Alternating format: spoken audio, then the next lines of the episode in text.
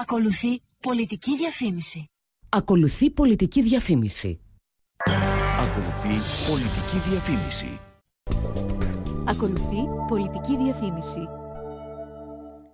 Για την περίπτωση που δεν το καταλάβατε, σε αυτό το επεισόδιο ακολουθούν σουρεαλιστικές, εξοργιστικές, ντροπιαστικές, ξεκαρδιστικές, αξέχαστες πολιτικές διαφημίσεις.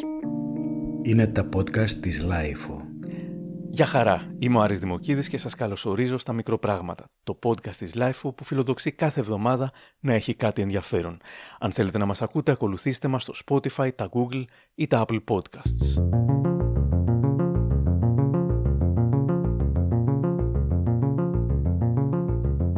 Απίστευτο κι όμως αληθινό, μέχρι τις εκλογές εκεί του 89-90 οι πολιτικές διαφημίσεις στην τηλεόραση δεν επιτρέπονταν.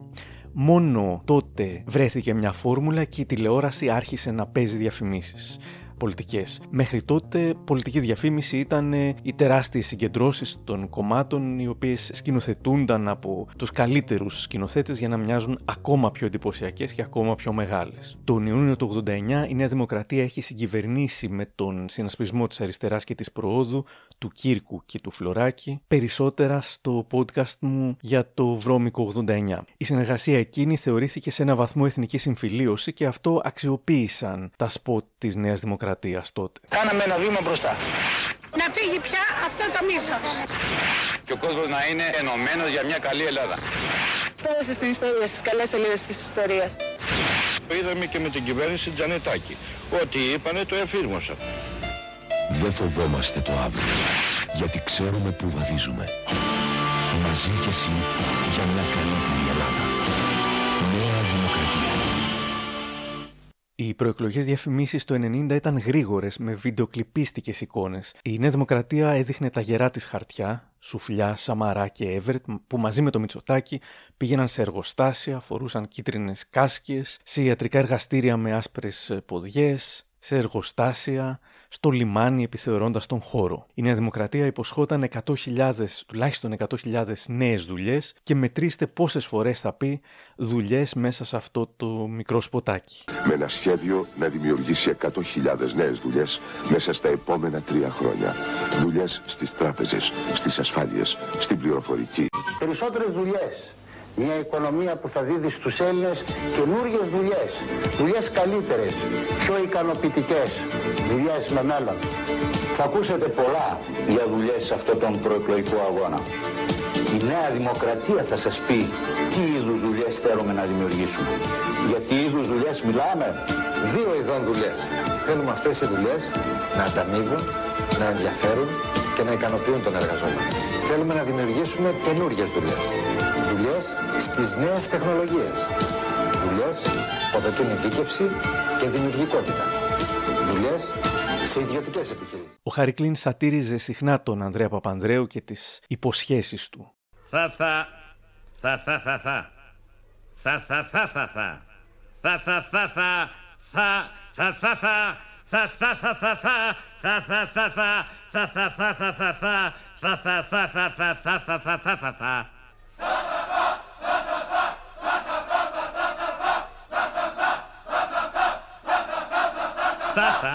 Όμως το 1990 το Πασόκ ήταν αυτό που χρησιμοποιούσε τα θα του Κωνσταντίνου Μητσοτάκη για να τον αποδομήσει.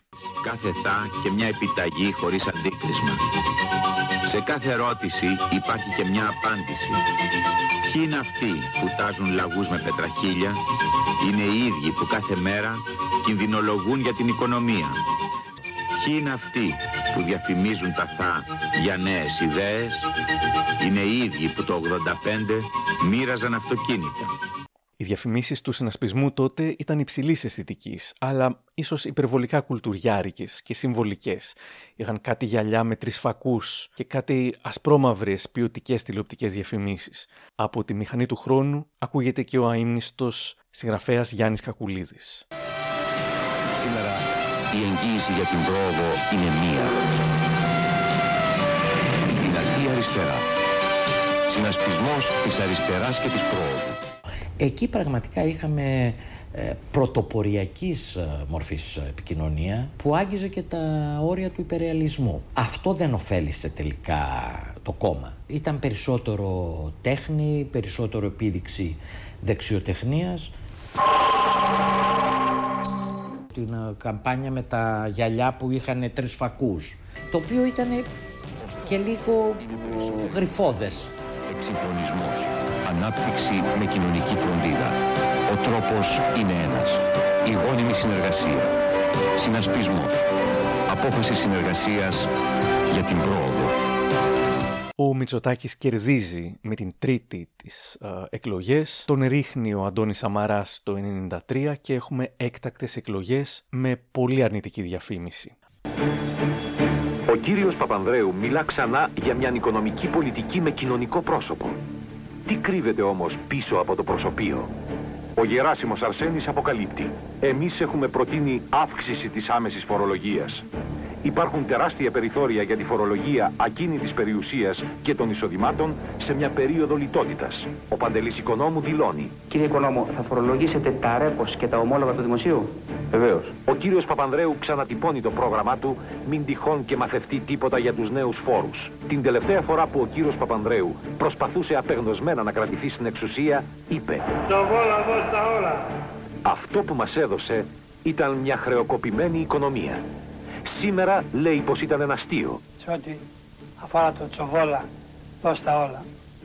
Φαίνεται ότι έχουν χάσει το χιούμορ τους. Οι θυσίες μας αστείο.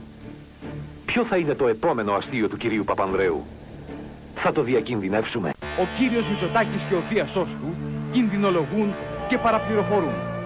Ποιος τους πιστεύει όμως; Ποιος τους υπολογίζει; Έχουν τελειώσει πια και το ξέρουν. Τώρα αποφασίζω. Αποφασίζω για τη μεγάλη νίκη. Για τέσσερα χρόνια πολιτικής σταθερότητας. Ελπίζω, ψηφίζω. Πασό. Δύναμη ευθύνης. Δύναμη προοπτικής. Ένας άνθρωπος ανεύθυνος και αδύναμος γίνονται γελοί. Το αύριο θα νικήσει. Πολιτική άνοιξη. Σήμερα για το αύριο. Πάρτε την αριστερή στροφή ανοιχτά. Συνασπισμός. Αψηφίστε τους. Η διαφήμιση όμως που έκλεψε την παράσταση το 1993 ήταν η πολύ αρνητική διαφήμιση της Νέας Δημοκρατίας με τη δυσίωνη μουσική και την αμφιλεγόμενη χρήση της τεχνολογίας morphing που είχε και ο Michael Jackson στο Black or White που αλλάζαν τα πρόσωπα από τον Αντώνη Σαμαρά έπαιρνε στον Ανδρέα Παπανδρέου μετά η μορφή του έφερε την Δήμητρα Λιάννη, τον Λαλιώτη, τον Τσογατζόπουλο. Αν ψηφίσετε τον Αντώνη Σαμαρά θα πάρετε τον κύριο Παπανδρέου. Έχετε όμως σκεφτεί, αν φέρετε τον κύριο Παπανδρέου, ποιος τελικά θα βρεθεί στην εξουσία; Θα το διακινδυνεύσουμε; Σε ποιους τελικά θα εμπιστευτούμε την Ελλάδα; Το 1996 ο Ανδρέας Παπανδρέου έχει δώσει τη σκητάλη στον Κώστα Σιμίτη και ο Μητσοτάκης στον Μιλτιάδη Εύερτ. Η δε Μαρία Δαμανάκη που δεν κατάφερε να βάλει στη Βουλή των Συνασπισμού έχει αντικατασταθεί από τον Νίκο Κωνσταντόπουλο. Από το επεισόδιό μου για τις διαφημίσεις της δεκαετίας του 90 ακούγεται και ο Θανάσης Παπαθανασίου, ειδικός στις διαφημίσεις, πρόεδρος σήμερα της Franken Fame. Για ένα μεγάλο μέρος της δεκαετίας οι Έλληνες είμαστε σχετικά αγαπημένοι και μονιασμένοι. Και αυτό βγαίνει και στις διαφημίσεις, λέει ο Παπαθανασίου. Είναι αυτή η κατάσταση η οποία καθρεφτίζεται στη διαφήμιση. Γιατί η διαφήμιση πάντα είναι ένας καθρέφτης της εποχής της, όσον αφορά τις τάσεις και τα πράγματα που συμβαίνουν. Απλά είναι ένας καθρέφτης που ας πούμε ότι σε αδυνατίζει κάπως. Δείχνει δηλαδή τα πράγματα λίγο πιο ιδεατά από αυτό που είναι. Αλλά η διαφήμιση ποτέ δεν δημιουργεί από μόνη της τάσης. Πρέπει να προπάρχει κάτι στην κοινωνία και η διαφήμιση να το καθρεφτήσει για να πάρει φωτιά. Μόνο πριν τις εκλογές έβγαζαν δόντια τα πολιτικά κόμματα. Εδώ τρία σποτάκια από τις εκλογές του 1996. Τρίτη, 30 Ιανουαρίου. Ο Πρωθυπουργός δηλώνει στη Βουλή των Ελλήνων. Η ελληνική σημαία παραμένει. Τρίτη, 30 Ιανουαρίου. Ο Υπουργός Εξωτερικών δηλώνει στη Βουλή των Ελλήνων. Δεν θα υποσταλεί όμως η ελληνική σημαία, γιατί κανείς δεν μπορεί να μας αναγκάσει να υποστείλουμε την ελληνική σημαία από ελληνικό έδαφος. Η σημαία έφυγε. Αυτοί έμειναν. Πρέπει να φύγουν. Έλα πίσω η Ελλάδα να βάλει λουκέτο, δεν το καταλάβετε καλά. Μακάρι Παναγία. Η Ελλάδα δεν θα βάλει λουκέτο. Νέα Δημοκρατία. Ώρα για δουλειά. Προσέξτε ποιος μιλάει. Και ότι καταστρέφεται ο ιστός των μικρομεσαίων επιχειρήσεων και ότι έτσι θα δημιουργηθεί μια τεράστια ανεργία. Η Νέα Δημοκρατία. Το κόμμα των Λουκέτων. Το κόμμα που προσπάθησε να αφανίσει τους μικρομεσαίους και τους αγρότες τώρα επιχειρεί να τους παραπλανήσει με επιταγές χωρίς αντίκρισμα. Ποιος πολίτης με μνήμη και ευαισθησία θα τους εμπιστευτεί να κυβερνήσουν; Το ίδιο κόμμα, οι ίδιοι άνθρωποι, τα ίδια θα. Γι' αυτό Πασόκ, σιγουριά, πολιτική σταθερότητα, ισχυρή κυβέρνηση. Πασόκ, νέα εποχή, μεγάλη νύχτη, δύναμη ελπίδας. Το 1993, για 2.761 ψήφους, η Βουλή στερήθηκε τη φωνή της σύγχρονης αριστεράς. Τη δύναμη ανανέωσης για την Ελλάδα του 2000. Η Βουλή στερήθηκε τους ανθρώπους του συνασπισμού. Τώρα ξέρετε, συνασπισμός, δύναμή σας, η δύναμή του στη Βουλή. 22 Σεπτεμβρίου 1996. Ούτε μία ψήφος χαμένη. Συνασπισμός. Η Βουλή είναι μόνο η αρχή. Ο Σιμίτης κερδίζει, ο Εύρετ φεύγει, έρχεται στη θέση του ο Κώστας Καραμανλής και το 2000 έχουμε τις εκλογές θρίλερ για τις οποίες αφιέρωσα και ένα ολόκληρο επεισόδιο των μικροπραγμάτων, από εκείνο το μικρό απόσπασμα με τις εκλογικές διαφημίσεις του 2000. Υπάρχει καλύτερη Ελλάδα και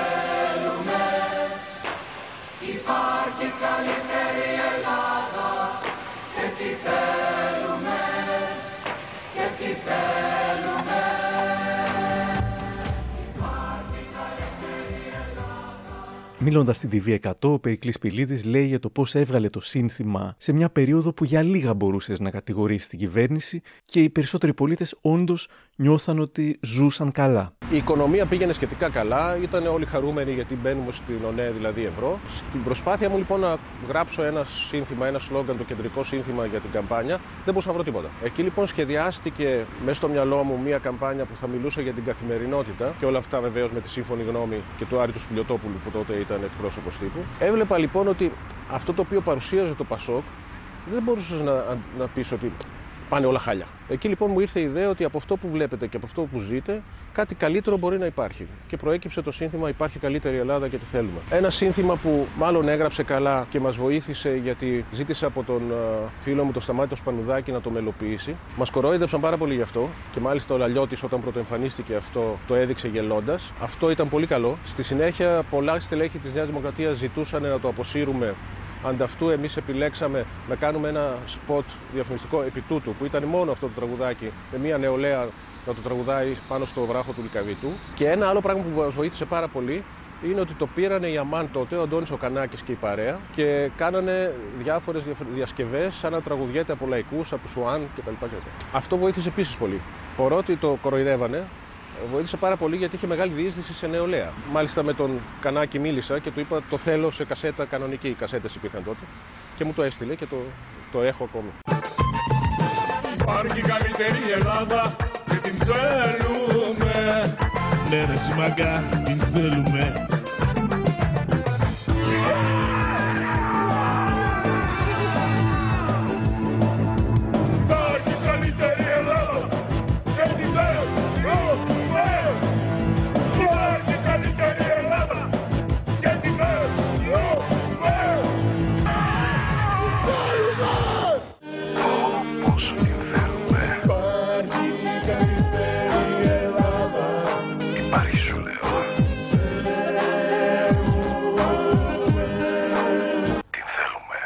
Και άλλα προεκλογικά σποτ της Νέας Δημοκρατίας σατυρίστηκαν, π.χ. από την σειρά Εγκλήματα, όπου ο Κώστας Κόκλας έκπληκτος κοιτά τις δύο γυναίκες να μιλούν όπως οι τύποι στη διαφήμιση της Νέας Δημοκρατίας. Α, δεν τα μάθατε. Χθες το βράδυ ανοίξανε το σπίτι του Θόδωρου και τα πήραν όλα. Τα μάθατε, χθες το βράδυ ανοίξανε το σπίτι του Θόδωρου και τα πήραν όλα.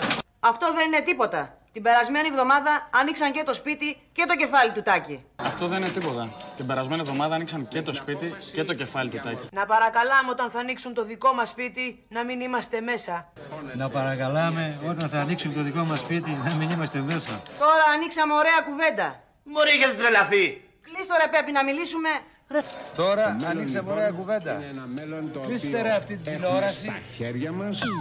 Επίσης υπήρχε και το σποτ που έδειχνε σε ένα παλιό pick-up ένα δίσκο να παίζει Κάρμινα Μπουράνα ενώ περνούσαν διαδοχικά οι χρονιές 81, 85, 93, 96 και η βελόνα άρχιζε να κολλάει και το σλόγγαν ήταν 20 χρόνια τον ίδιο δίσκο και ένας νεαρός απαντούσε «Αλλάζουμε δίσκο για να βάλει το CD, υπάρχει καλύτερη Ελλάδα και τη θέλουμε». Από την άλλη, οι διαφημίσεις του Πασόκ βασίστηκαν σε έτσι, ένα μεγαλόπνο όραμα που έφερνε όντως ο Σιμίτης, έδειχναν τα έργα που έγιναν, τις ετοιμασίες για την ΟΝΕ, για, τα, για τους Ολυμπιακούς Αγώνες, το μετρό, τα αεροδρόμια, την ένταξη Κύπρου στην ΕΕ, τους δρόμους.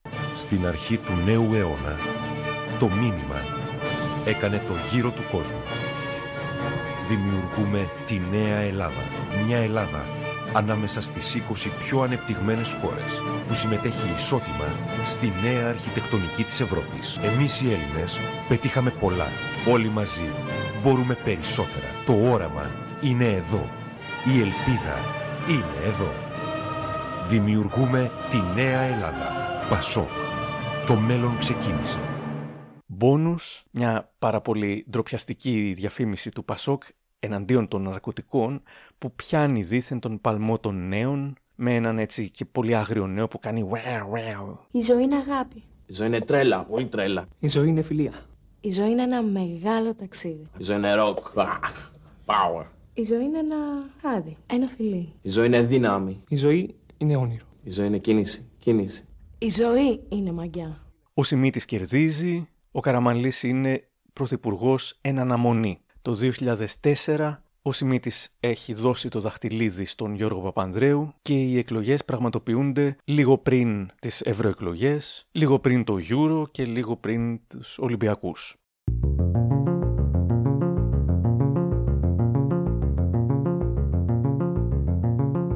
Η καμπάνια ήταν μάλλον υποτονική και σχετικά πολιτισμένη. Όμως, μετά από 11 χρόνια κυβερνήσεων Πασόκ, είχε έρθει η ώρα του Καραμανλή και αυτό δεν μπορούσε να το αποτρέψει ούτε ο νέος πρόεδρος του Πασόκ που διαδέχτηκε το Σιμίτι. Κοιτάζω γύρω μου και βλέπω πρόσωπα ξεχωριστά.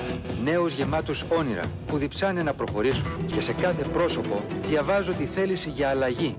Για ανατροπή κάθε νοοτροπίας που θέλει να μας γυρίσει πίσω. Διαβάζω το χρέος μου. Να αγωνιστώ για να ανοίξει κάθε Έλληνας το δικό του δρόμο στον ήλιο. Οι διαφημίσεις της Νέας Δημοκρατίας ήταν ελληνοπρεπείς, με chill out μουσικές, ωραία τοπία και καθησυχαστικά λόγια. Το Πασόκ, ό,τι είχε να δώσει, το έδωσε. Ο τόπος που γεννηθήκαμε και που αγαπήσαμε, χρειάζεται όραμα για να πάει μπροστά. Για να κρατήσουμε όλοι μαζί ζωντανή την ελπίδα. Μπορούμε με νέα πολιτική. Πρώτο κόμμα η Νέα Δημοκρατία με 45,3%, μετά το Πασόκ με 40,5%, τρίτο το Κουκουέ με την Αλέκα Παπαρίγα και 6%, τέταρτος ο Συνασπισμός με τον Νίκο Κωνσταντόπουλο και 3,26%. Και πριν προλάβουμε να πάρουμε ανάσα, ευρωεκλογές. Η Νέα Δημοκρατία βάζει να μιλούν πολίτες που είναι εκστατικά ενθουσιασμένοι με όσα καταπληκτικά πρόλαβε να κάνει σε μόλις μερικούς μήνες. Στις 7 του Μάρτη, οι απλοί πολίτες μας εμπιστεύτηκαν να κάνουμε τη ζωή τους καλύτερη. Η κυβέρνηση νοιάζεται για τα προβλήματα του πολίτη. Βάλανε φρένο στα πανωτόκια. Κατάργησαν αμέσως την εισφορά στις συντάξεις. Γυρώσαμε τα σπίτια μας από τους πληστηριασμούς. Άρχισε το νοικοκύρεμα. Τα πράγματα μπαίνουν σε μια σειρά. Γι' αυτό και στις 13 Ιουνίου ψηφίζουμε για μια πιο ισχυρή Ελλάδα στην Ευρώπη. Οι δεσμεύσεις μας γίνονται πράξη. Νέα Δημοκρατία. Δύναμη εμπιστοσύνης. Το Πασόκ βάζει τους δικούς του να απαντούν δυσαρεστημένοι. Αυτό θα το κρίνουμε εμείς οι πολίτες. Δεν δεχόμαστε να μας υποτιμούν. Όλοι ξέρουν. Ποιοι πολέμησαν όλα τα μεγάλα έργα. Όλοι βλέπουμε τι γίνεται με την ακρίβεια. Το πήρα απόφαση. Δεν δίνω λευκή επιταγή στη Νέα Δημοκρατία. Αποφασίζουμε. Ψηφίζουμε Πασόκ. Και το Κουκουέ βάζει εξαγριωμένους διαδηλωτές που φωνάζουν όχι και την μάλλον τρομακτική εικόνα μικρών παιδιών που περπατούν αγωνιστικά με φλεγόμενους πυρσούς στα χέρια.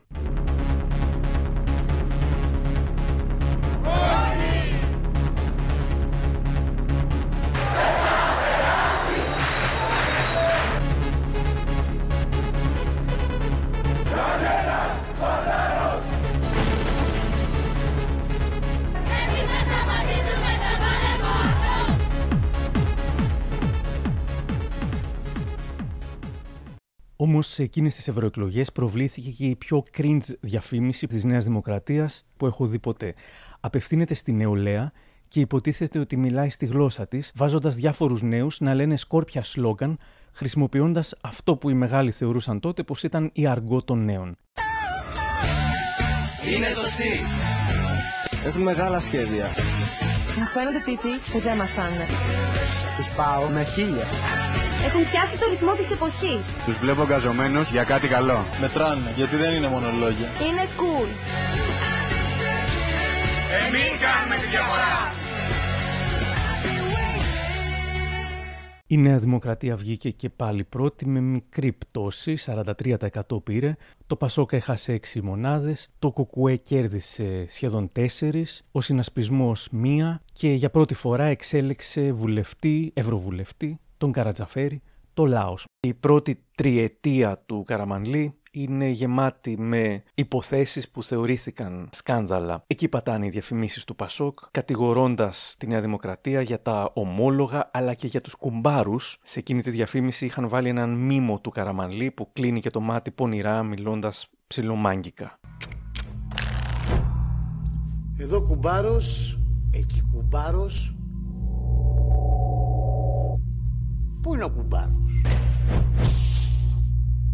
Ποιος είναι ο κουμπάρος; Οι μάσκες της Νέας Δημοκρατίας πέφτουν σεμνά και ταπεινά. Φτάνει πια. Υπάρχει άλλος δρόμος. Υπάρχει άλλη λύση. Πέρα από την αρνητική διαφήμιση, το Πασόκ προώθησε και τα έργα που είχε κάνει. Το Πασόκ έκανε έργα παντού, σε κάθε περιφέρεια, σε κάθε νομό, σε κάθε πόλη. Έργα που ενώνουν τους Έλληνες, έργα που αλλάζουν τη χώρα και δημιουργούν μια δυνατή Ελλάδα με ανάπτυξη. Τέσσερα χρόνια τώρα, θυμάστε να έκανε κάτι μεγάλο η Νέα Δημοκρατία. Φτάνει πια, μαζί για τη νίκη και τη νέα αλλαγή. Πασόκ, σιγουριά, ελπίδα, προοπτική. Νέος πρόεδρος του παλιού συνασπισμού νυν ΣΥΡΙΖΑ, είχε ήδη αλλάξει όνομα, ο Αλέκος Αλαβάνος.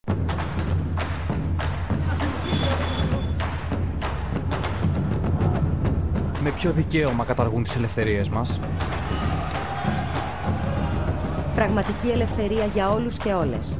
Δικαίωμά μας. Αλλάζουμε το τοπίο. Να νικήσει η ζωή. Συνασπισμός ριζοσπαστικής αριστεράς. Να και το σποτ του Κουκουέ. Το ΚΚΕ σου λέει καθαρά. Μην περιμένεις τα χειρότερα. Νέα Δημοκρατία και Πασόκ δεν αλλάζουν. Άλλαξε εσύ. Κομμουνιστικό κόμμα Ελλάδας. Τίμια και σταθερά δίπλα σου. Ο Καραμανλής το παίρνει πάνω του. Τον Μάρτιο του 2004 μας τιμήσατε με την εμπιστοσύνη σας. Μας δώσατε εντολή να εργαστούμε για μια καλύτερη Ελλάδα. Αυτή ήταν και η ευθύνη μας. Οι δυσκολίες που αντιμετωπίσαμε ήταν πολλές. Όμως το έργο που συντελέστηκε είναι σημαντικό. Λιγότεροι φόροι, περισσότερες δουλειές, ευκαιρίες για όλους. Τώρα πατάμε σε πιο γερές βάσεις για να κάνουμε τα επόμενα βήματα. Το μέλλον της χώρας μας μπορεί να είναι φωτεινότερο και είναι δικιά μας ευθύνη να το επιτύχουμε. Μαζί μπορούμε να πάμε την Ελλάδα μπροστά. Και η Νέα Δημοκρατία βάζει πολίτες να λένε ότι εμπιστεύονται τον Καραμανλή.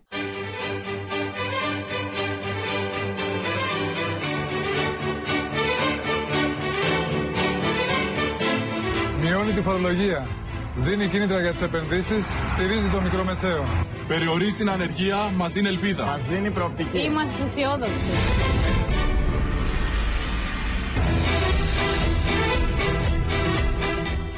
Το ίδιο πάνω κάτω είπαν και οι ψηφοφόροι που χρειάζονταν για την αυτοδυναμία Καραμανλή, αλλά όταν δύο χρόνια μετά, εν μέσω της παγκόσμιας κρίσης, ο Καραμανλής προκυρήσει πρόορε εκλογές, η Νέα Δημοκρατία παρουσιάζεται ως δύναμη ευθύνης. Η πορεία της οικονομίας τα επόμενα δύο δύσκολα χρόνια είναι κρίσιμη και αποτελεί εθνική πρόκληση. Κάποιοι προσφέρουν κούφιες ελπίδες, χωρίς σχέδιο, χωρίς ούτε ένα δυσάρεστο μέτρο, με υποσχέσεις σε όλους. Η ελπίδα δεν χαρίζεται, κερδίζεται. Έχουμε τη γνώση να χειριστούμε τις δυσκολίες. Σας καλώ λοιπόν να στηρίξετε μια ειλικρινή πολιτική που είναι υπεύθυνη, αναγκαία και συγκεκριμένη. Σας καλώ να κερδίσουμε την ελπίδα. Για τα λεφτά υπάρχουν του Παπανδρέου, η Νέα Δημοκρατία θα έβγαζε το εξής σποτ. Ο κύριος Παπανδρέου ισχυρίζεται ότι έχει συγκροτημένο σχέδιο αντιμετώπισης της κρίσης με διασφαλισμένους πόρους. Στις 12 Ενάτου είπε «Έχουμε 31 δις ανίσπρακτους φόρους». Στις 21 Ενάτου είπε «Δεν λέω ότι μπορούμε να τους εισπράξουμε όλους, αλλά μπορούμε ένα μεγάλο μέρος. 31 δις, 8 δις, 6 δις». Στις 22 Ενάτου είπε «Ξέρουμε που θα βρούμε τα λεφτά και είναι 2,5 με 3 δις». Η κρίση είναι πολύ πιο σοβαρή από το σχέδιο του κυρίου Παπανδρέου. Χρειάζονται δύσκολες, υπεύθυνες και αναγκαίες αποφάσεις. Κώστας Καραμανλής, Νέα Δημοκρατία, Απόφαση Ευθύνης. Εν τω μεταξύ, ο Αλαβάνος έχει παραχωρήσει την θέση του και ο Αλέξης Τσίπρας έχει εκλεγεί πρόεδρος του ΣΥΡΙΖΑ και υποστηρίζει μάλιστα ότι έχει και σχέδιο για να βγούμε από την κρίση. Για να βγούμε από την κρίση πρέπει να αλλάξουμε την πολιτική που μας έφερε ως εδώ. Αγωνιζόμαστε και προτείνουμε 100.000 νέες θέσεις εργασίας κάθε χρόνο στην επόμενη πενταετία. Πραγματικές αυξήσεις σε μισθούς και συντάξεις. Προστασία από τις απολύσεις και την εργασιακή ανασφάλεια. Κοινωνική στήριξη των ανέργων. Προστασία από την ασυδοσία των τραπεζών. ΣΥΡΙΖΑ ισχυρός στη Βουλή και στους αγώνες. Είναι στο χέρι μας. Συνασπισμός ριζοσπαστικής αριστεράς. Πριν βάλω την κλασική διαφήμιση εκείνης της χρονιάς του Πασόκ, θα τη θυμηθείτε αμέσως με το που θα την ακούσετε, αν ζούσατε. Θα κάνω μια παρασπονδία και θα βάλω από τις κοντινές ευρωεκλογές πρώτα του Κουκουέ, λέγεται Πάμε Αγώνα και δείχνει μια κοπέλα που ψάχνει ταξί. Όταν όμως ο ταξιτζής ακούει τη λέξη Βρυξέλλες, την παρατά σύξυλη.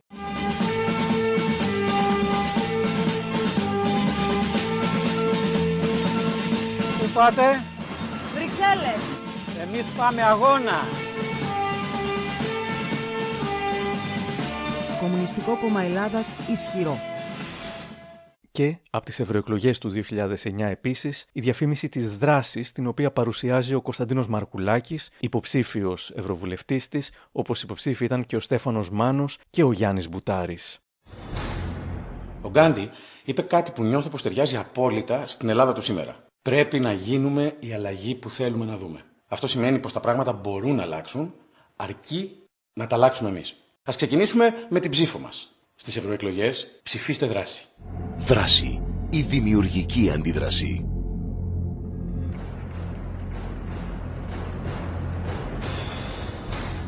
Ενημερωθείτε. Το Πασόκ ρωτούσε σαν γκάλοπ ανθρώπους στο δρόμο να του πούνε τι καλό θυμάστε να έκανε η κυβέρνηση της Νέας Δημοκρατίας τα τελευταία έξι χρόνια; Να σου πω. Τα τελευταία χρόνια... Ε, ξέρεις. Καλό. Δεν θυμάμαι τίποτα. ναι. Εγώ δεν θυμάμαι. Τίποτα. Τίποτα. Κανένα. Θα πρέπει να σκεφτώ πάρα πολύ. Έλα, ντε, εσύ πες μου. Eurovision. Τίποτα. Σκέψου τι καλό έγινε για σένα τα τελευταία χρόνια. Και τώρα σκέψου τι θέλεις να γίνει τα επόμενα. Στις 4 Οκτωβρίου ψηφίζουμε για ένα καλύτερο αύριο. Δεν μπορούμε να χάσουμε ούτε μία μέρα ακόμη. Πασόκ. Πρώτα ο πολίτης.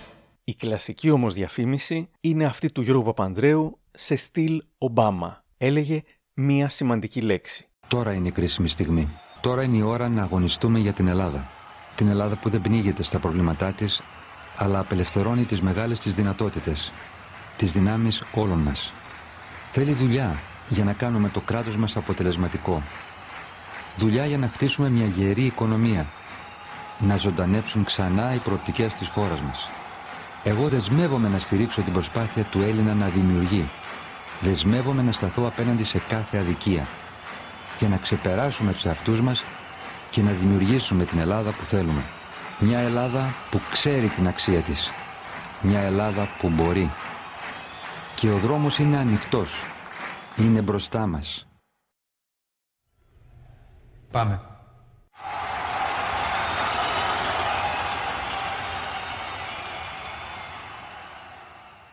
Και πήγαμε με τον Γιώργο Παπανδρέου, όμως δεν πήγανε και πάρα πολύ καλά τα πράγματα, μνημόνια, ο Βενιζέλος παίρνει το κόμμα, κυβέρνηση συνεργασίας και με το ΛΑΟΣ, Παπαδήμος και μετά οι εκλογές του Μαΐου του 2012. Ο Ευάγγελος Βενιζέλος έχει επιτέλους το κόμμα δικό του και το σλόγγαν του Πασόκ για τότε ήταν Αυτοδύναμη Ελλάδα. Πάρα πολύ ειρωνικό, αν σκεφτεί κανείς ότι το Πασόκ όχι μόνο δεν θα έβγαινε αυτοδύναμο, όχι μόνο δεν θα έβγαινε πρώτο κόμμα, δεν θα έβγαινε ούτε καν δεύτερο. Ένα σταθερό φορολογικό σύστημα για 10 χρόνια, πιο απλό, πιο δίκαιο, με σταδιακή μείωση των φόρων. Και βεβαίως μια δημόσια διοίκηση που σέβεται τον πολίτη, που σέβεται τον επενδυτή, που σέβεται την κοινή λογική. Εκεί στοχεύει το δικό μας σχέδιο ανασυγκρότησης της Ελλάδας. Πιστεύουν πολλοί ότι με το μνημόνιο δεν έχουμε κανένα περιθώριο να κάνουμε τίποτα. Κάνουν λάθος. Οι Έλληνες αγωνιζόμαστε και θα πετύχουμε. Ο ΣΥΡΙΖΑ ελπίζει σε ένα καλό αποτέλεσμα, αλλά ίσως δεν περίμενε τόσο καλό. Αποφάσισαν να μας εξαπατήσουν και να μας εκβιάσουν. Αποφάσισαν να μας τρομοκρατήσουν. Αποφάσισαν να μας βυθίσουν στην ανεργία και τη φτώχεια. Αποφάσισαν χωρίς εμάς. Προχωράμε χωρίς αυτούς. Ψηφίζουμε για ανατροπή στην Ελλάδα, στέλνουμε μήνυμα στην Ευρώπη. ΣΥΡΙΖΑ. Ενωτικό κοινωνικό μέτωπο. Και η Νέα Δημοκρατία Ευρώ. Δραχμή.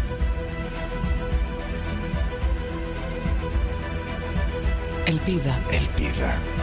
Φόβος. Φόβος. Τιμωρώ. Ψηφίζω. Ψηφίζω.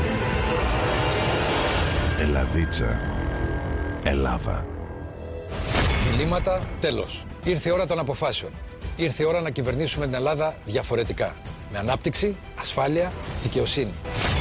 Νέα Δημοκρατία. Αντώνης Σαμαράς. Η Ελλάδα θα τα καταφέρει.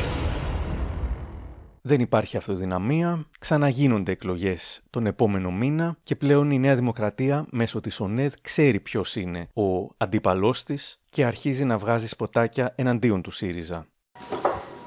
Καλησπέρα. Κουρεματάκι. Πώς θα τα κάνουμε; Όχι, μη μου πείτε, το έχω. Μισό λεπτό. Brad Pitt. Ωραίο. Όχι. Καρεδάκι Johnny Depp.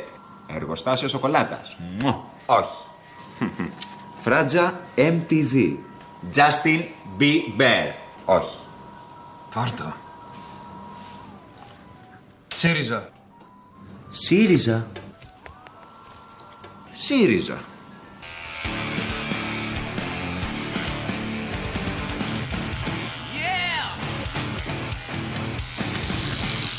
Έτοιμος.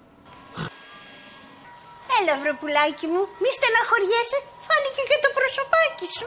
Ανάλογης αισθητικής, ε, όπως ήταν τα σκετσάκια, σκερτσάκια, είναι και η επόμενη, Μπλοφάρουν Μωρούλη λεγόταν και το νόημα ήταν ότι με τις ψευτομαγκές του Τσίπρα μπορεί να μας πετάξουν έξω από την Ευρώπη. Λοιπόν, Μωρούλη, πώς σου φάνηκε το φιλέ μινιόν, εστραγό, το σοβίνιο, μ; σας φύγει το κατσό, ε;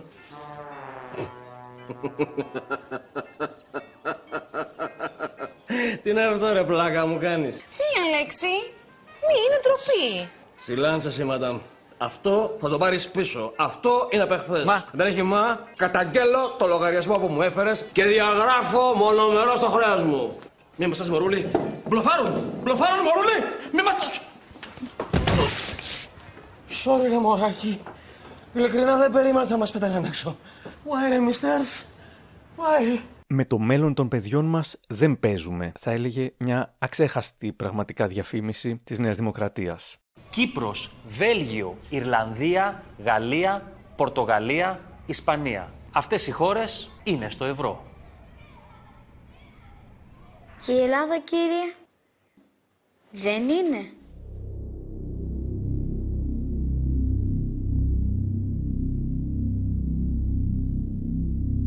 Γιατί;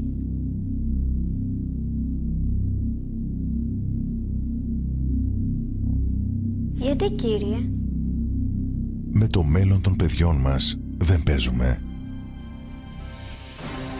Η Ελλάδα έχει ανάγκη από υπεύθυνη πρόταση.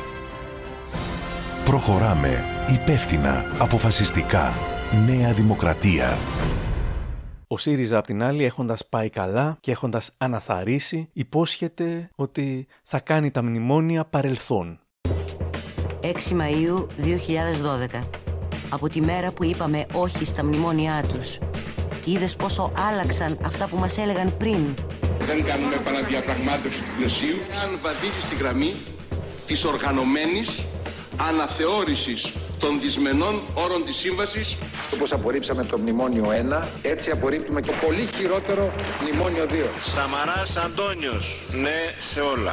Και να αλλάξει η πολιτική του μνημονίου μέσα από επαναδιαπραγμάτευση. Άλλαξαν τόσο που τώρα ξέρουμε πόση δύναμη έχει το δίκαιο μας και η ψήφος μας. Στις 17 Ιουνίου κάνουμε τα μνημόνια παρελθόν. Ανοίγουμε δρόμο στην ελπίδα.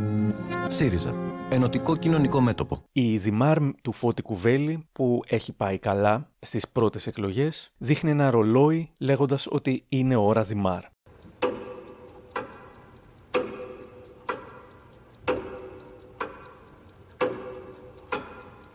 Η ώρα είναι Δημάρ. Εντολή για λύση. Δημοκρατική αριστερά.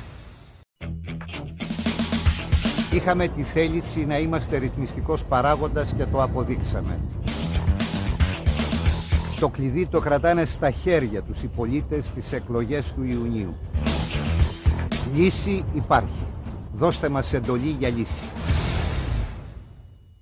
Το όνειρο της αυτοδυναμίας πέταξε ασφαλώς τώρα για το Πασόκ, όπως και της δεύτερης θέσης. Το νέο του σλόγγαν είναι «Ασφαλώς Πασόκ». Υπάρχει τώρα κανείς που δεν θέλει να προστατευθούν οι καταθέσεις των Ελλήνων στις τράπεζες.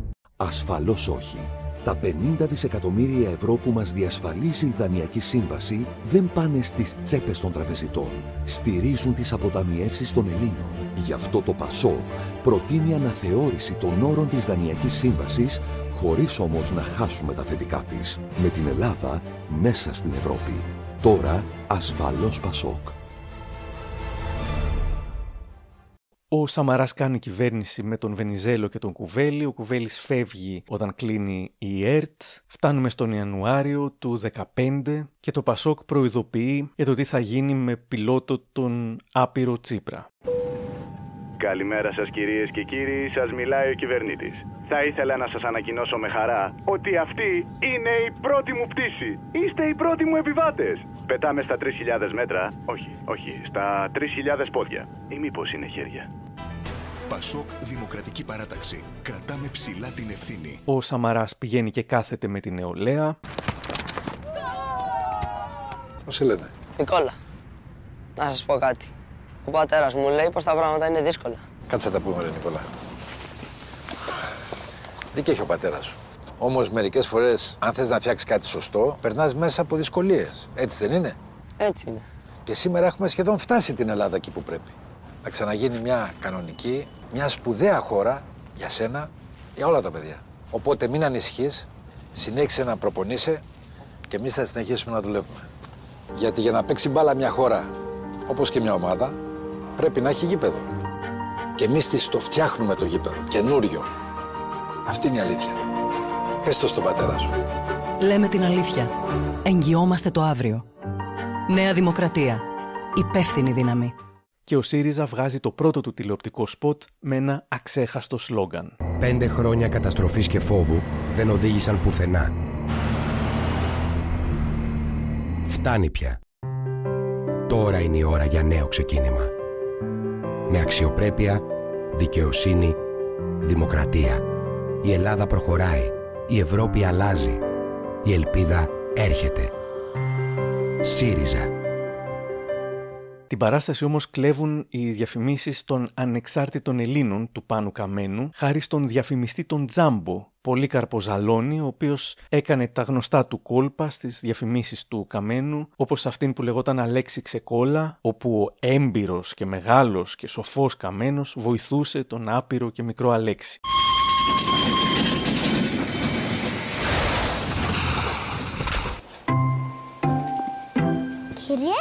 Μπορείτε να με βοηθήσετε. Έλα. Όταν είσαι οδηγός, πρέπει να ελέγχεις πάντα την ταχύτητα. Τώρα τρέχουμε. Τώρα φρενάρουμε. Έτσι, το τρένο δεν βγαίνει ποτέ από τις ράγες. Τελικά, ήσουν πάρα πολύ καλός. Και αναγκαίος. Αλέξη, Αλέξη, τελείωνε, ξεκόλα. Υπήρχε βέβαια και η παροδία από τους Ράδιο Αρβίλα. Σιτ χοντρέ, ξέρεις καθόλου από αυτά. Το χάλασες ρεβόδι. Όταν πετάς αεροπλάνο πρέπει να ελέγχεις πάντα την ταχύτητα. Μα είναι τρένο. Απλά είσαι ψεκασμένος και αντί για αεροπλάνο βλέπεις τρένο. Βλέπεις. Εμάς δεν μπορούν να μας ξεγελάσουν Τελικά, είσαι πάρα πολύ καμένος. και ψεκασμένος.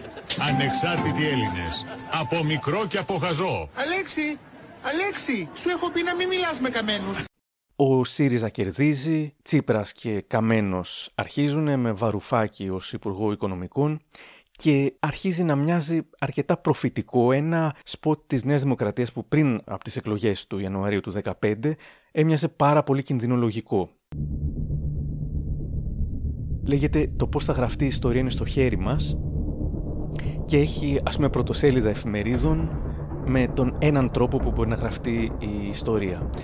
26 Ιανουαρίου του 2015, κυβέρνηση ΣΥΡΙΖΑ στην Ελλάδα, διαπραγμάτευση από το 0 ζητάει, Φεβρουάριος ναυάγιος στη διαπραγμάτευση, δεν έπιασε η μπλόφα, αγωνία για τη χώρα, οι αγορές μας γυρίζουν την πλάτη, το Μάρτιο ε, προχωράει, χάνεται η δόση, αγωνία για κούρεμα καταθέσεων, πρόβλημα ρευστότητας, άδεια τα κρατικά ταμεία. Και μετά Απρίλιος η ευρωπαϊκή χρηματοδότηση διακόπτεται, ε, δείχνει έναν να βάζει κάρτα στο ATM και να βγαίνει ένα stop ότι δεν μπορεί να βγάλει λεφτά, χάνουν τις επιδοτήσεις οι αγρότες, ε, closed, χάος, κλειστές οι τράπεζες. Όλα αυτά πραγματικά έμοιαζαν πάρα πολύ α, σενάρια επιστημονικής φαντασίας, σε αδιέξοδο κυβέρνηση ΣΥΡΙΖΑ.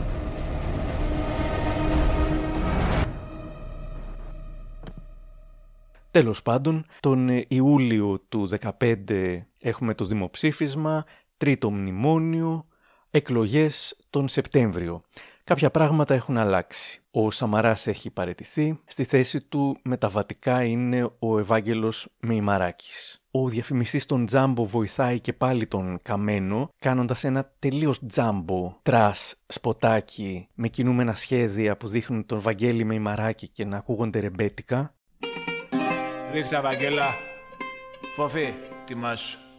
Δεν μας νοιάζει, δεν ρωτάμε Τι συνέβη το ξεχνάμε Μήνυμα μπροστά να πείτε Το Jurassic Park να δείτε Ανοίξαμε Μπείτε Στις 20 Σεπτεμβρίου τους κόβουμε τη μαγιά.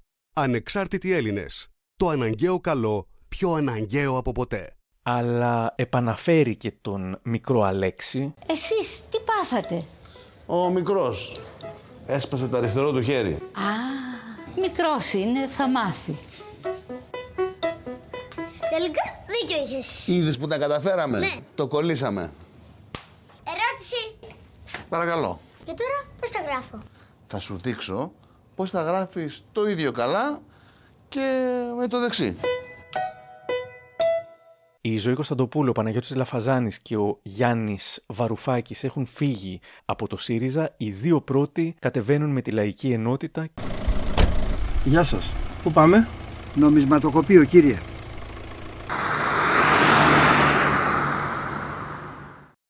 Μην ακούτε τις κραυγές τους. Έχουμε αντιμνημονιακή λύση. Μάθετε τι.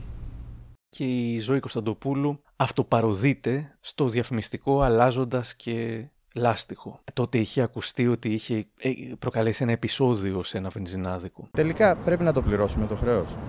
Τι είπατε; Πρέπει να το πληρώσουμε το χρέος. Όχι.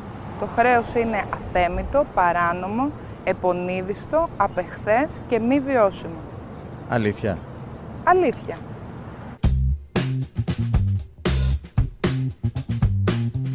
Τα ψέματά τους έχουν ταχύτητα, η αλήθεια μας όμως έχει διάρκεια. Αψηφίστε τα ψέματα, ψηφίστε για την αλήθεια. Και ο Βενιζέλος έχει φύγει, η Φόφη Γεννηματά έχει πάρει τα ενία του πα- πρώην Πασόκ, πρώην Ελιάς, ε, τώρα Δημοκρατική Συμπαράταξης. Ιδέως άσχετος και ατάει. Κύριε Κεφαλογιάννη, Δεν ξέρω τις σκατά κύριε έχετε κάνει εσείς. Κεφαλογιάννη. Ο Μαλάκας δεν ετοιμάστηκα δύο χρόνια. Γιατί σαν πολλά μας τα είπατε! Σταματήστε τις άγονες συγκρούσεις. Οι μονομάχοι του δικοματισμού αποτελούν τις δύο όψεις του ίδιου νομίσματος. Μην τους ακούτε. Γιατί η ελπίδα απαιτεί συνεργασίες. Μόνο μαζί μπορούμε. Δυνατοί δίνουμε λύσεις για σταθερή κυβέρνηση τετραετίας. Δημοκρατική συμπαράταξη. Πασόκ Δημάρ. Τρίτη δύναμη. Κρίσιμη. Χρήσιμη. Ευρωπαϊκή. Ο ΣΥΡΙΖΑ θέλει να τελειώσει μια και καλή με το παλιό. Σε αυτές τις εκλογές Το θέμα είναι απλό. Ξεμπερδεύουμε με το παλιό. Ξεμπερδεύουμε με το παλιό. Κερδίζουμε το αύριο. ΣΥΡΙΖΑ. Το 2015, από τον Ιανουάριο, έχει εμφανιστεί το κίνημα Ελλάδα. Ήταν ο οικολόγος που είχε το τηλεφώς. Ψηφίζουμε κίνημα Ελλάδα. Κωνσταντίνος Παπανικόλας. Υγεία, οικολογία, απελευθέρωση. Τους ψεύτες και τους κλέφτες δεν τους ξαναψηφίζουμε. Ψηφίζουμε κίνημα Ελλάδα. Φιλοπατρία στην πράξη, απελευθέρωση. Να χαμογελάμε. Πάντα το χαμόγελο είναι οικολογικό, μεταδοτικό και θεραπευτικό. Ακούστε το τραγούδι για το κίνημα Ελλάδα. Στις εκλογές ψηφίζουμε το κίνημα. Ελλάδα Ελληνική, λαϊκή, δημοκρατική απελευθέρωση. Έμβλημα μας είναι ο Σοκράτης Με τα εξής διδάγματα του. Πρώτον η αρετή είναι γνώση Δεύτερον κανένας δεν θέλει να είναι κακός. Τρίτον να μην αδικούμε ακόμη. Κι όταν αδικούμεθα στις εκλογές Ψηφίζουμε το κίνημα. Ελλάδα Πολιτική, καθαρσή, διασώση, απελευθέρωση Ελλάδας. Γεια σας αναζητητές της υγείας, της οικολογίας και της ελευθερίας. Η στίχη ήταν δική του, μουσική και τραγούδι Τζέφι Σοφία Ζαχαροπούλου. Μια έξυπνη διαφήμιση στις 20 Σεπτέμβρη γινόμαστε όλοι λεβέντες, η Ένωση Κεντρών κάνει ένα κολάζ. Φίλοι και φίλε, απευθύνομαι προσωπικά σε σένα.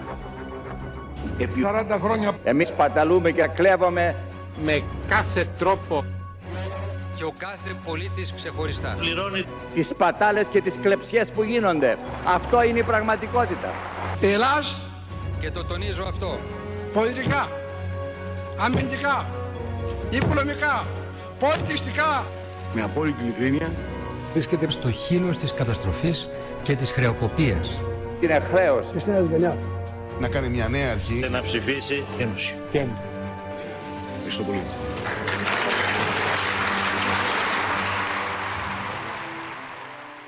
Ο Λεβέντης θα έμπαινε για πρώτη και μοναδική μέχρι στιγμής φορά στη Βουλή τότε. Το ποτάμι του Σταύρου Θοδωράκη είχε βγάλει σειρά έξυπνων διαφημίσεων στις ευρωεκλογές του 2014. Τις είχε σκηνοθετήσει ο Πάνος Κοκκινόπουλος μάλιστα και με νέους που μιλούσαν για την πρώτη φορά, δεν το έχω ξανακάνει κλπ.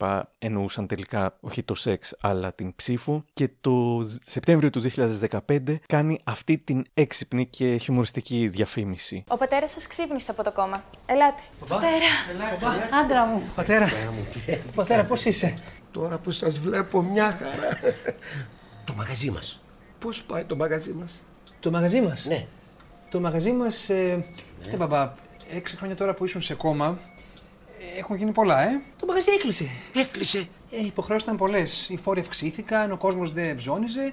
Είχαμε έλλειψη ρευστού. Και δεν πήρατε ένα δάνειο. Η τράπεζα ήταν κλειστή, ρε πατέρα. Καλά Κυριακή πήγατε. Γιατί δεν πήγατε την άλλη μέρα; Και την άλλη μέρα κλειστή ήταν. Τέλος πάντων, ας το ξεχάσουμε το μαγαζί. Το ξεχάσαμε κιόλας. Έτσι κι αλλιώς βγαίνω στη σύνταξη όπου να είναι. Έξω ακόμα μερικά χρονάκια, Όχι, ε; πώς. Βγαίνω, τώρα βγαίνω. Ρε πατέρα, ακόμη δεν ξύπνησες, τα ξέρεις όλα; Καλά. Ε, Τέλος πάντων, βλέπετε πώς θα φέρνει η ζωή. Γι' αυτό κι εγώ λοιπόν αποφάσισα να γράψω τα σπίτια στο όνομά σας. Τα σπίτια; Ναι. Όχι, όχι, όχι, πατέρα, σε ευχαριστώ πολύ. Εμένα δεν μου αξίζει. Γράψω στη, στη Μαρία. Αυτή στάθηκε δίπλα σου συνέχεια. Όχι, δεν χρειάζεται, πατέρα. Εγώ τι έκανα, το έκανα χωρίς αντάλλαγμα. Και ο έμφυα; Τι είναι αυτό; Ένας φόρο για τα σπίτια. Μπήκε με το μνημόνιο. Μνημόνιο; Μνημόνια.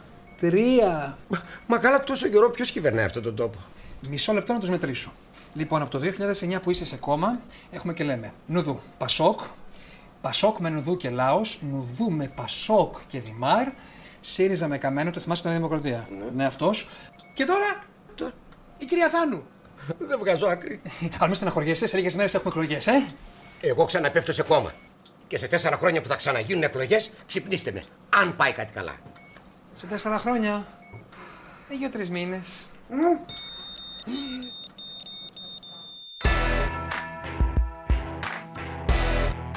Τους πληρώσαμε ακριβά.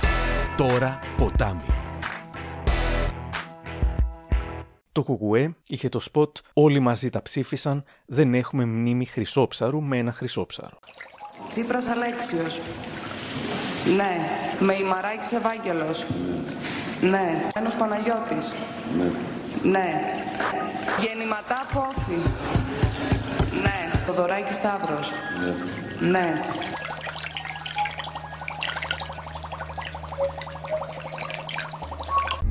Τους δοκίμασες. Τώρα με το κουκουέ. Υπάρχει λύση στο δρόμο της ανατροπής. Ο Παύλος Φίσας έχει ήδη δολοφονηθεί δύο χρόνια νωρίτερα. Οι Χρυσαυγίτες έχουν συλληφθεί, φυλακιστεί και αφαιθεί λόγω του 18μηνου. Κι όμως είχαν ήδη βγει τρίτο κόμμα τον Ιανουάριο και θα έβγαιναν τρίτο κόμμα και το Σεπτέμβριο που κυκλοφόρησε αυτό το ανατριχιαστικό σποτ. Ελληνικέ λαέ, στάσου στο πλευρό της χρυσής Αυγής, στον αγώνα της, ενάντια σε αυτούς που λαιλάτισαν τα όνειρά σου. Ψήφος στη Χρυσή Αυγή σημαίνει πίστη, πατρίδα, ελευθερία.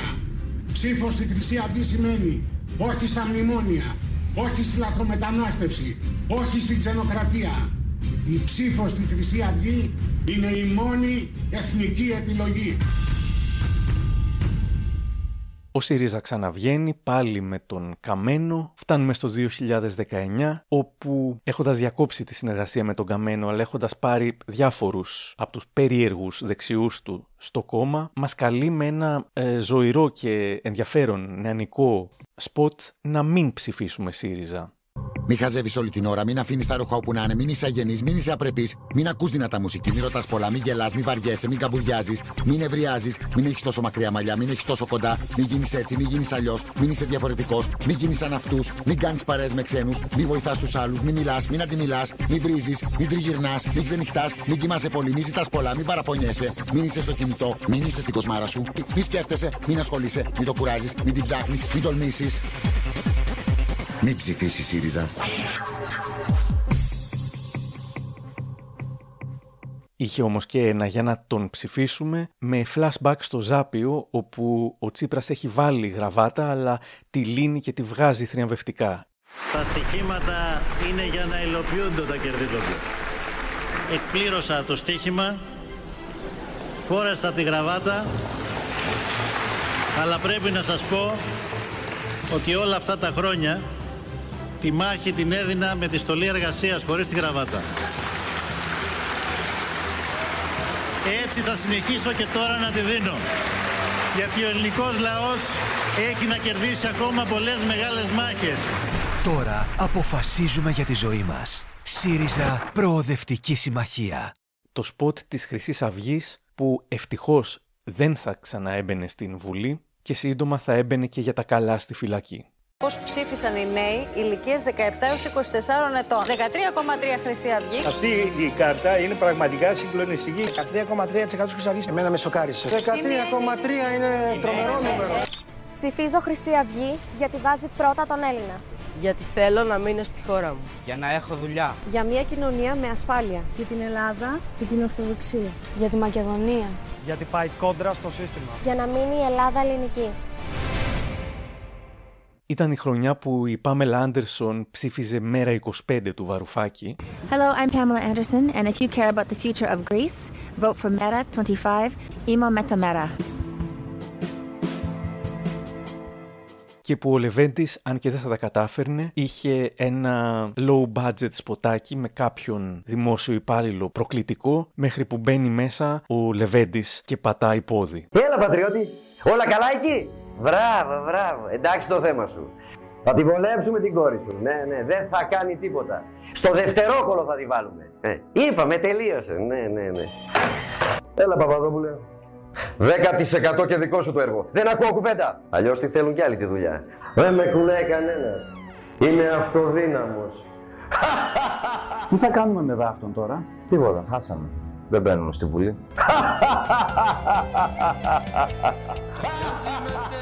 Δεν τελειώσαμε ακόμη κύριοι.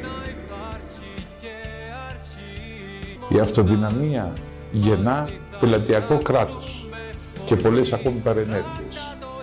Πρέπει να ψηφίσουμε ένα κεντρών για να πατάξουμε αυτή την πληγή. Από την άλλη, η Νέα Δημοκρατία με τον Κυριάκο Μητσοτάκη που είναι ο νέος της πρόεδρος, ξέροντας και από τις ευρωεκλογές ότι θα βγει πρώτο κόμμα, βάζει τον Μητσοτάκη σε ένα δυναμικό πρωθυπουργικό σποτ. Πέρασαμε 10 δύσκολα χρόνια. Μια οδύσσια.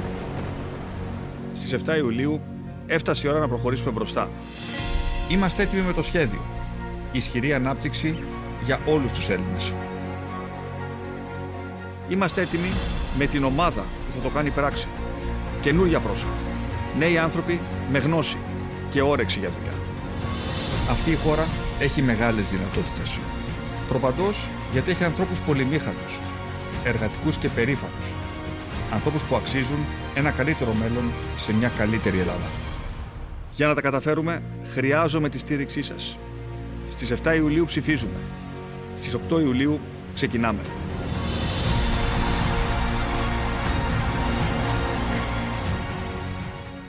Όντως, ο Κυριάκος Μητσοτάκης ξεκινάει στις 8 Ιουλίου και μετά από αρκετά χρόνια φημών για πρόορες εκλογές με τον ίδιο να αρνείται ότι θα γίνει αυτό, σχεδόν εξαντλεί την τετραετία, φτάνοντας στο 2023, όπου θα είχαμε διπλές, μέχρι στιγμής τουλάχιστον, εκλογές.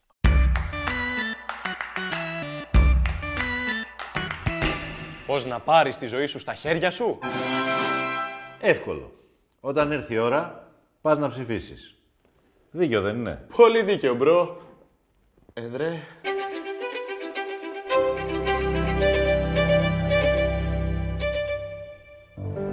Δικαιοσύνη παντού. Ο ΣΥΡΙΖΑ ξεκινάει με μια ωραία σειρά νεανικών σποτ, όμως στη συνέχεια ο ΣΥΡΙΖΑ θα εγκλωβιστεί στην αίσθησή του ότι όλος ο κόσμος είναι αγανακτισμένος, ότι δεν αντέχει, ότι μισεί την κυβέρνηση Νέας Δημοκρατίας, ότι όλοι τα βλέπουν μαύρα και άραχνα και έτσι τα σποτ του γίνονται όλο και πιο δυστοπικά. Σε ένα δείχνουν πλάτες, ανθρώπους με πλάτες. Πρέπει τελικά να επιμείνει να βάλει και αυτή πλάτη. Ο Θανάσης είναι συνταξιούχος 73 ετών και αυτή είναι η πλάτη του, που για ακόμη μία χρονιά σηκώνει λογαριασμούς που ολοένα και ανεβαίνουν. Η Ισμήν είναι ιδιωτική υπάλληλος και αυτή είναι η πλάτη της. Είναι 26 χρονών και πασχίζει να σηκώσει όλα τα βάρη μόνη της. Ω πότε θα βάζει πλάτη; Ως εδώ. Στις 21 Μαΐου γυρνάμε την πλάτη στην αδικία. ΣΥΡΙΖΑ. Στις υπόλοιπες διαφημίσεις όλα ήταν μαύρα. Ο άνθρωπος αυτός, της γνωστής οικογένειας, το 2019 ανέλαβε μια δουλειά. Να εργαστεί για τους πολλούς. Όμως πίστεψε πως η χώρα του ανήκει. Ότι είναι ιδιοκτήτης της ζωής μας. Η έπαρση της εξουσίας θόλωσε την κρίση του. Κυβέρνησε αλαζονικά. Στα δύσκολα χάθηκε. Στις ευθύνες κρύφτηκε. Στη στις ανάγκες δεν νοιάστηκε. Αντέχουμε να ζήσουμε ακόμα τέσσερα χρόνια έτσι. Βέβαια, οι διαφημίσεις του είχαν εξαιρετική σκηνοθεσία, θύμιζαν Greek Weird Wave, αλλά όλη την ώρα έδειχναν τη μαυρίλα και ανθρώπους να βουλιάζουν σε ένα βούρκο. Πώς πάει, καλά; Όλα καλά. Εσύ; Εξαιρετικά. Πάντα τέτοια. Ναι, πρώτη φορά τόσο καλά.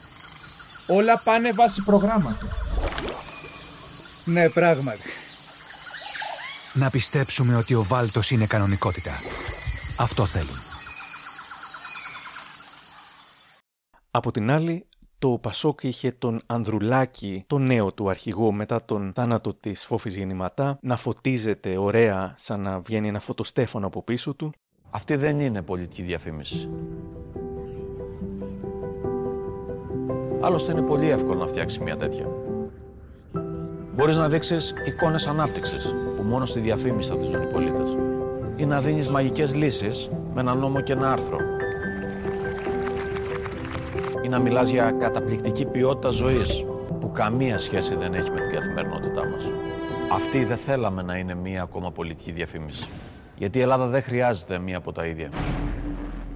Στις 21 Μαΐου έχεις τη δύναμη να κάνουμε μαζί την αλλαγή δυνατή.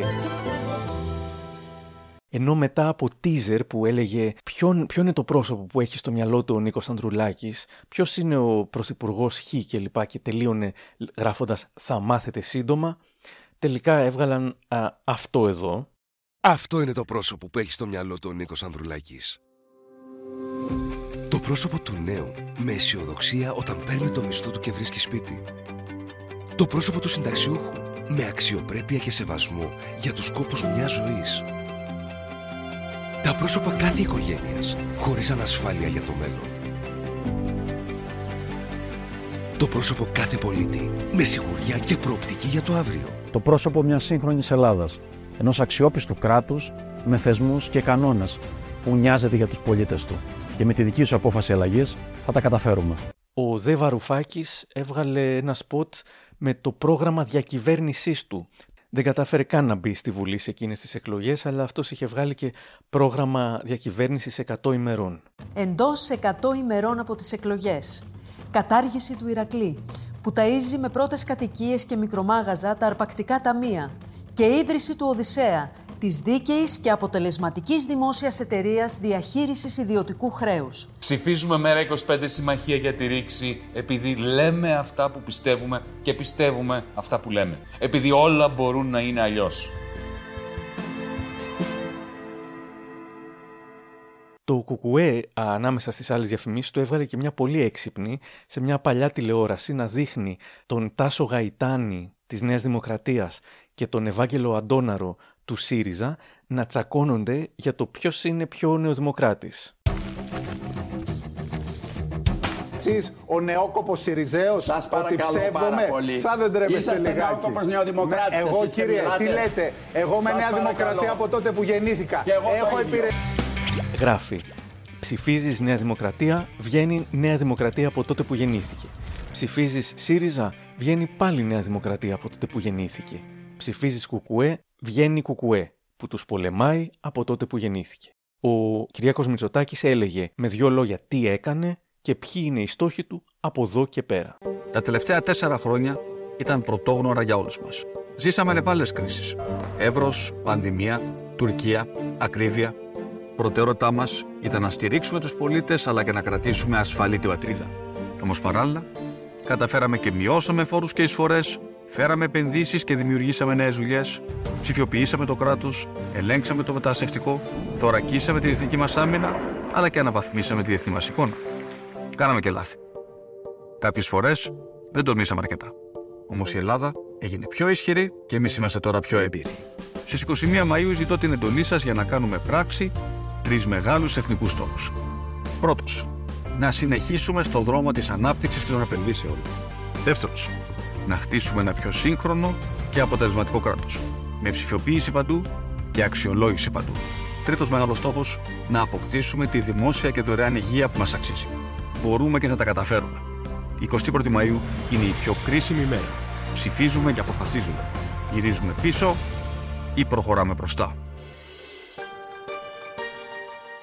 Το αποτέλεσμα των εκλογών εκπλήσει ε, με το εύρος της διαφοράς, 20 ε, μονάδες σχεδόν, η διαφορά Νέας Δημοκρατίας με ΣΥΡΙΖΑ, οπότε ο ΣΥΡΙΖΑ παίρνει το μήνυμα και στις εκλογές του Ιουνίου του 23 πηγαίνει στο άλλο άκρο. Πλέον η πιο χαρακτηριστική του διαφήμιση είναι τόσο φωτεινή που είναι σαν καμένη, τόσο λευκή, σε ένα λευκό χώρο με τον ήλιο να μπαίνει από παντού, θετικό μήνυμα και όλα αυτά που θα κάνει ο ΣΥΡΙΖΑ.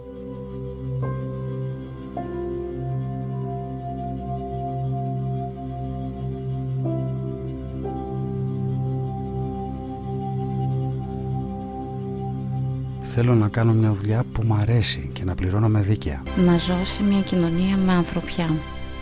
Αυτό θέλω.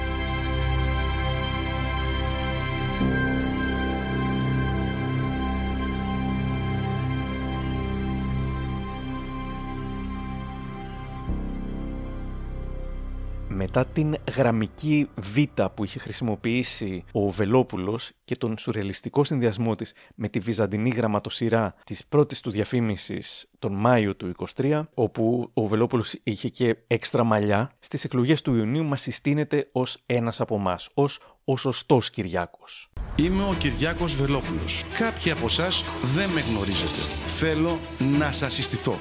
Είμαι ο Κυριάκος, γιος μεταναστών στη Γερμανία. Με πατέρα ανθρακορίχο και μητέρα καθαρίστρια. Ξεκίνησα από το μηδέν και έφτασα ως εδώ. Είμαι ο Κυριάκος που ακούει τον ψαρά, τον αγρότη, τον κτηνοτρόφο, τον μικρομεσαίο επιχειρηματία, τον υπάλληλο και του λέω πάντα την αλήθεια. Είμαι ο Κυριάκος που το σύστημα τον πολέμησε περισσότερο από οποιονδήποτε άλλο. Είμαι ένας από εσάς. Θέλω να συνεχίσουμε μαζί. Μαζί και στην επόμενη Βουλή. 25 Ιουνίου ψηφίζουμε ελληνική λύση. Για την δική μας Ελλάδα. Σας ευχαριστώ που ακούσατε την αναδρομή μου από το 89 μέχρι σήμερα στις τηλεοπτικές διαφημίσεις που τουλάχιστον εμένα μου είχαν κάνει μεγαλύτερη εντύπωση. Γράψτε μου ποιες ξέχασα που εσείς θεωρούσατε έτσι σημαντικές και σας έχουν μείνει αξέχαστες. Τελειώνω με κάτι έξυπνο που είχε κάνει το κίνημα Ελλάδα. Όταν στις πρώτες εκλογές του 2015 το τραγούδι τους, επειδή ήταν τόσο χάλια, έγινε viral, στις δεύτερες εκλογές αποφάσισαν να το κάνουν remix και μάλιστα dance remix. Με αυτή τη διαφήμιση τραγούδι σας αποχαιρετώ και εύχομαι, αν μας ακούσετε πριν τις εκλογές, καλό βόλι. Γεια χαρά! Στις εκλογές ψηφίζουμε το κίνημα Ελλάδα Ελάτε όλοι οι Έλληνες στο κίνημα